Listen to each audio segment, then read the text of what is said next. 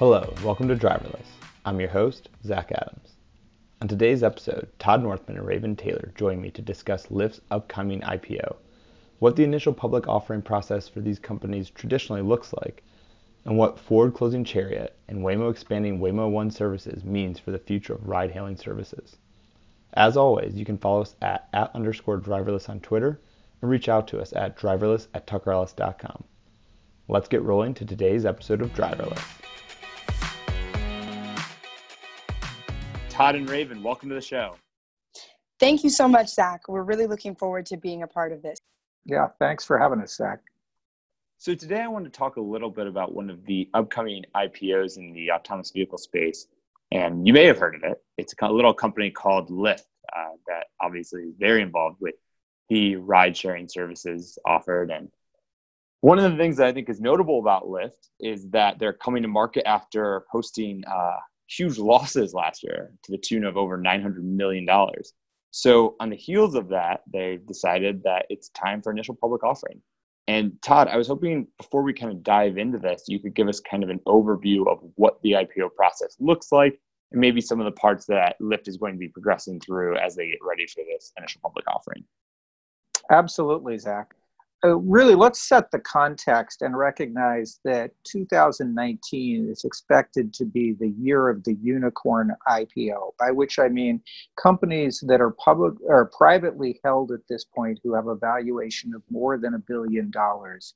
And they have been holding off going public. The last big public IPO was really 2017, where we had someone drop and 2018 people rumored to go but didn't go forward. So that's sort of by way of background. And what you have is Lyft being the first significant IPO in 2019.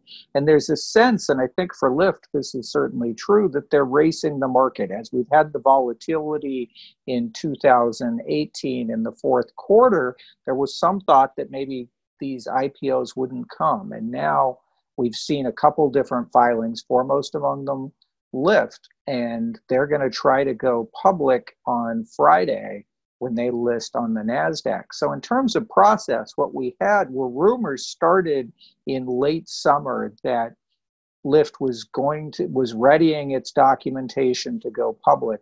Then they filed a confidential statement, a registration statement with the SEC, the Securities and Exchange Commission, in December 2018. That had essentially the equivalent information to what an annual report for an already trading publicly traded company in it. And then in february 2019 they went ahead and filed their s1 which is effectively the kickoff document for that public filing after that got filed, they started what's known as the Road Show, which is really a dog and pony show, trying to build support.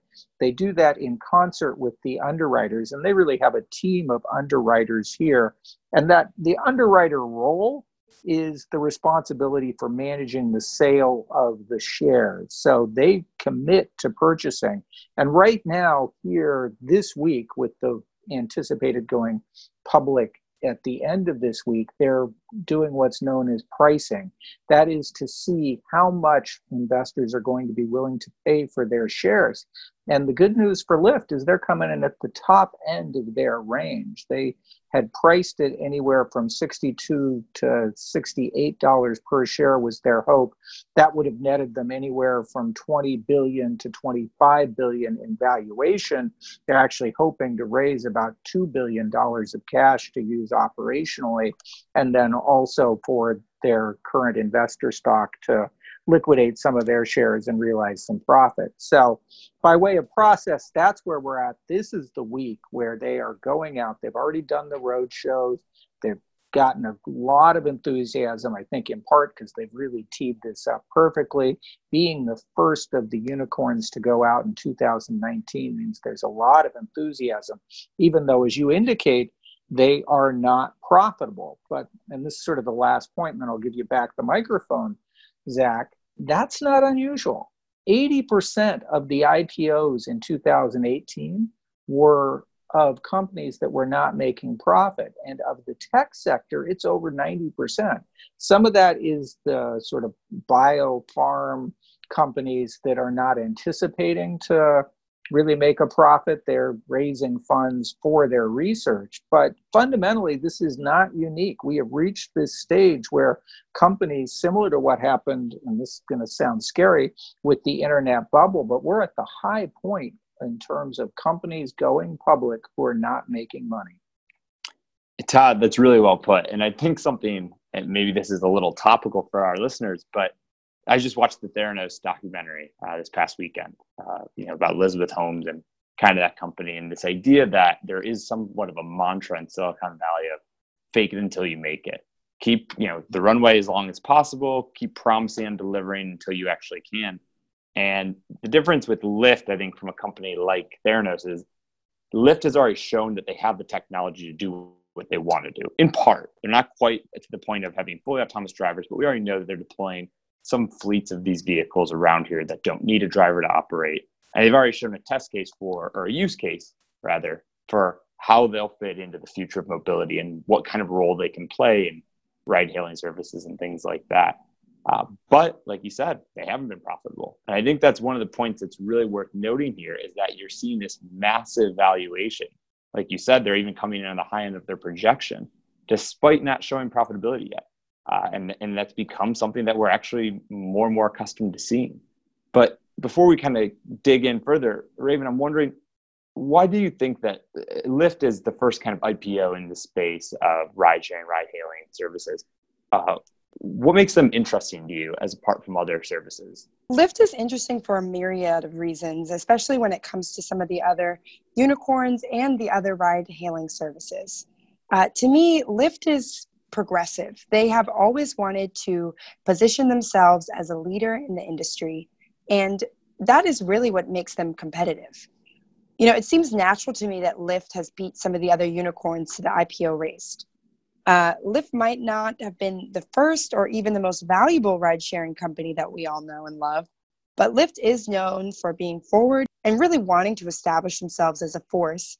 So it seems expected that Lyft was eager to be a pioneer in the IPO space for the other unicorn companies. What about you, Ty? What do you think separates Lyft from the other or the other ride-hailing uh, companies in this space, and why they want to be first to the IPO stage?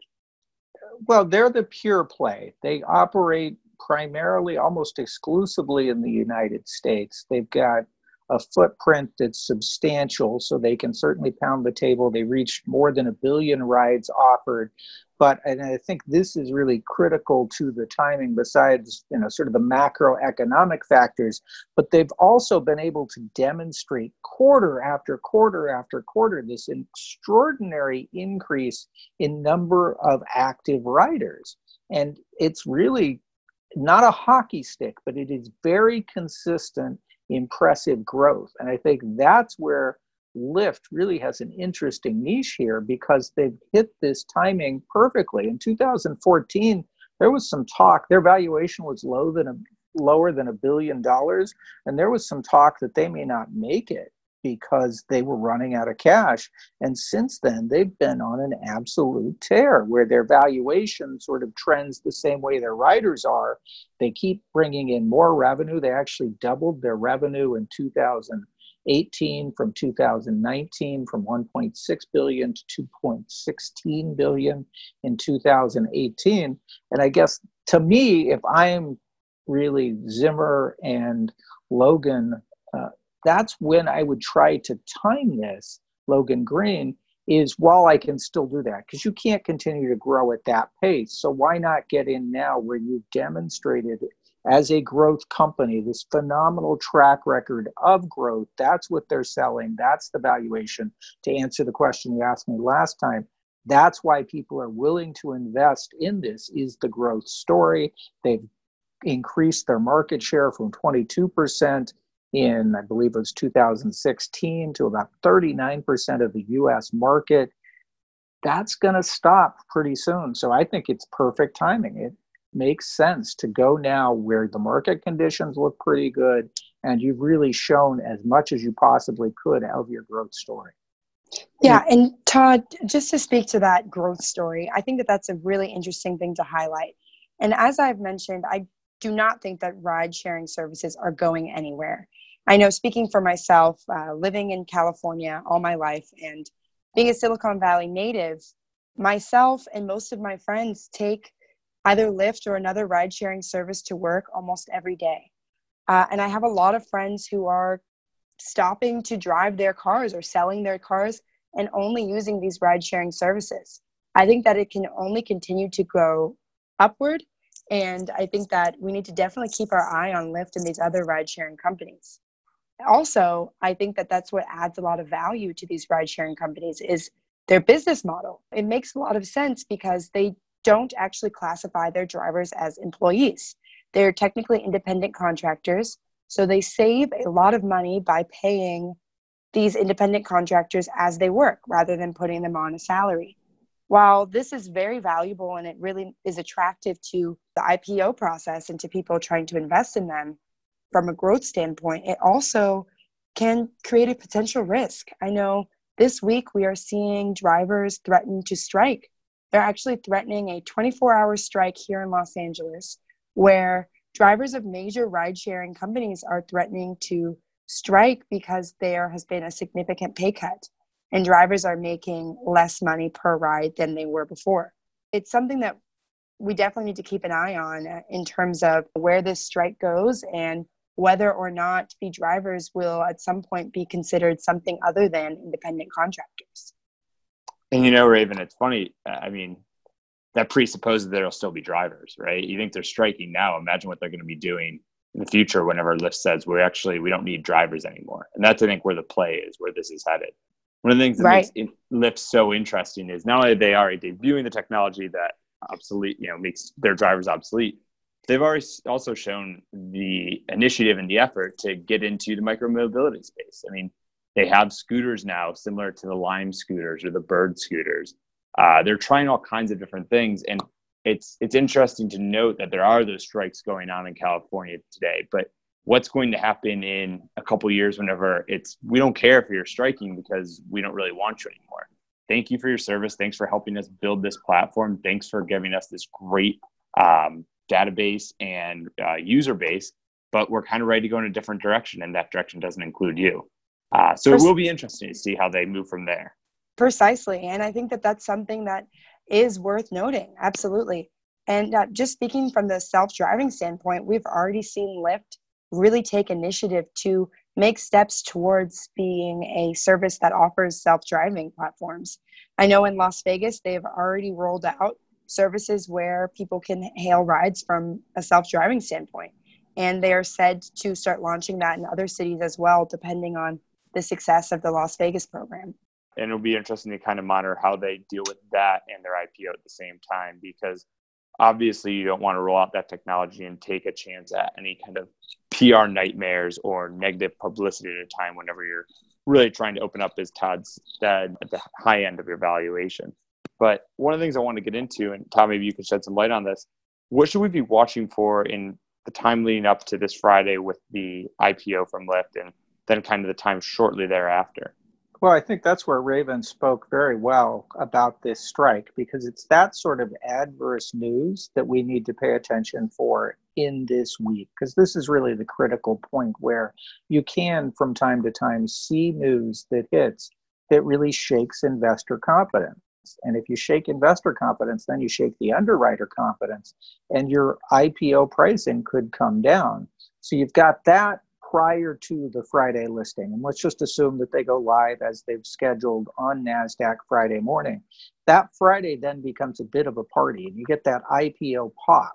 So I would fully expect where you're seeing such aggressive oversubscription and i've heard rumors of you know being wildly oversubscribed which means that more people want to buy the shares from underwriters than there are shares available because to footnote this we only have about I'd say less than 10% of the shares that will be held post IPO are actually going to be available to people to buy who aren't part of the investor group.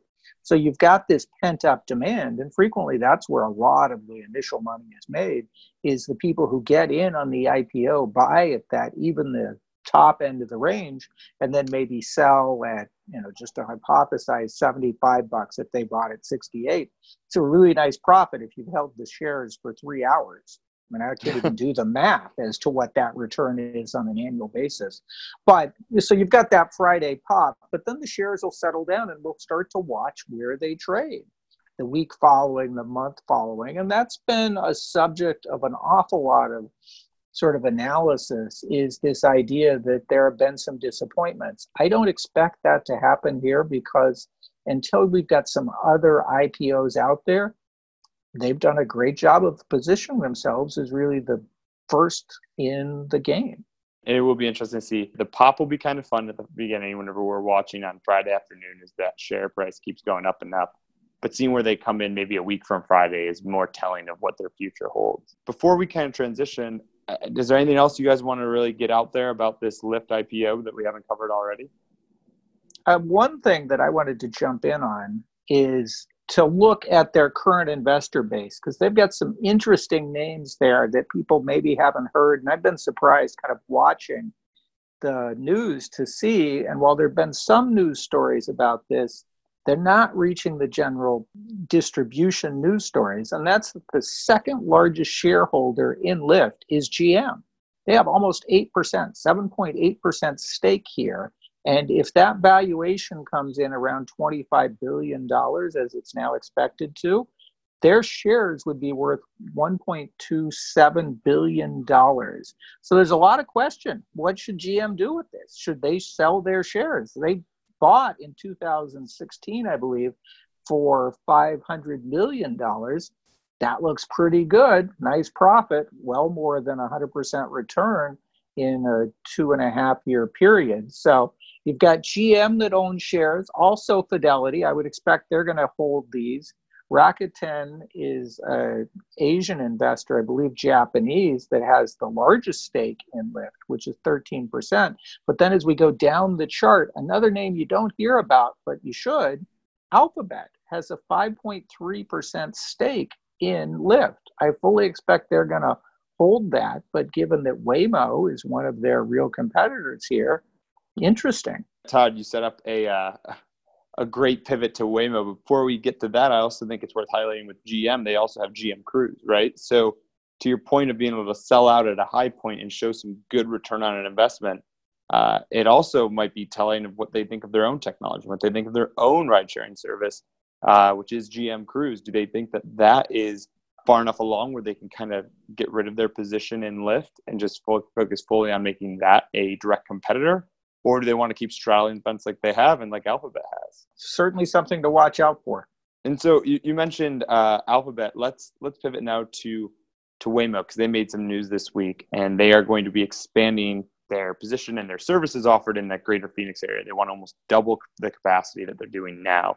And again, that's through Waymo One, which is their ride sharing service. Now, you contrast that with Ford shutting down their own. Ride sharing might be too strong. It's more of a shuttle service, but nonetheless a car sharing service called Chariot. It's interesting to note that you kind of have Ford lessening their position in this field while Alphabet through Waymo is expanding their position.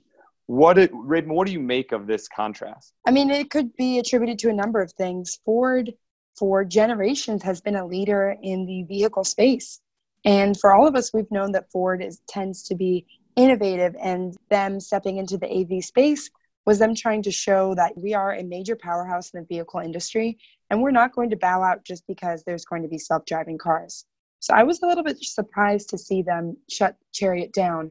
And that could be due to a number of reasons. Perhaps they're gearing up another program that they think will be more successful, or maybe they're just wanting to stay more in their lane of the traditional ride space. On the other end, I think that it's expected that Waymo is expanding in the Arizona area. I think that they've seen a number, great number of success, and they want to continue to grow based on the momentum that they've seen. And like I said earlier, I really don't think that ride sharing services are going anywhere. They're saying that there could be up to a 90% reduction in accidents, which could save up to 86 lives per day in the United States. if there's a new fleet of self-driving cars. So I think it's just going to depend on consumer popularity and whether or not people are willing to put their lives in the hands of in completely automated services. And I think that's really what is going to either drive or tank this trend. And Todd, what did you what did you think?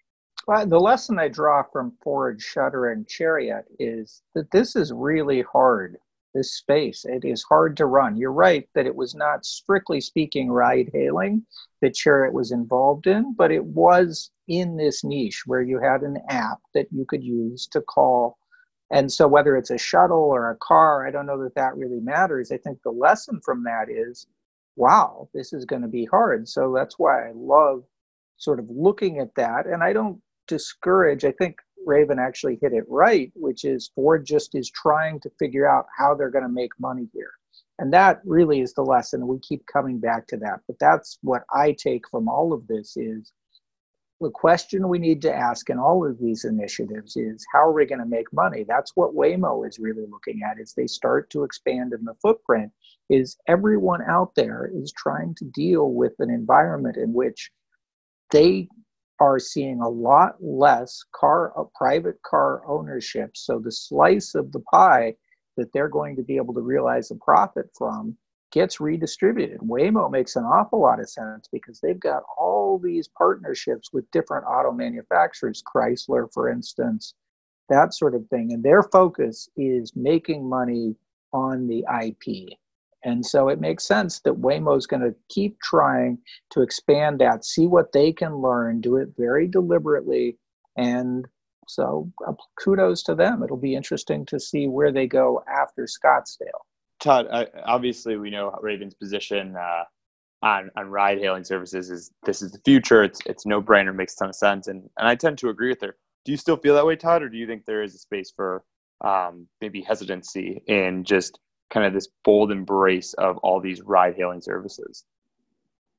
That's a very interesting question to me because it is sure hard to see that that transition is going to happen in the next 10 years.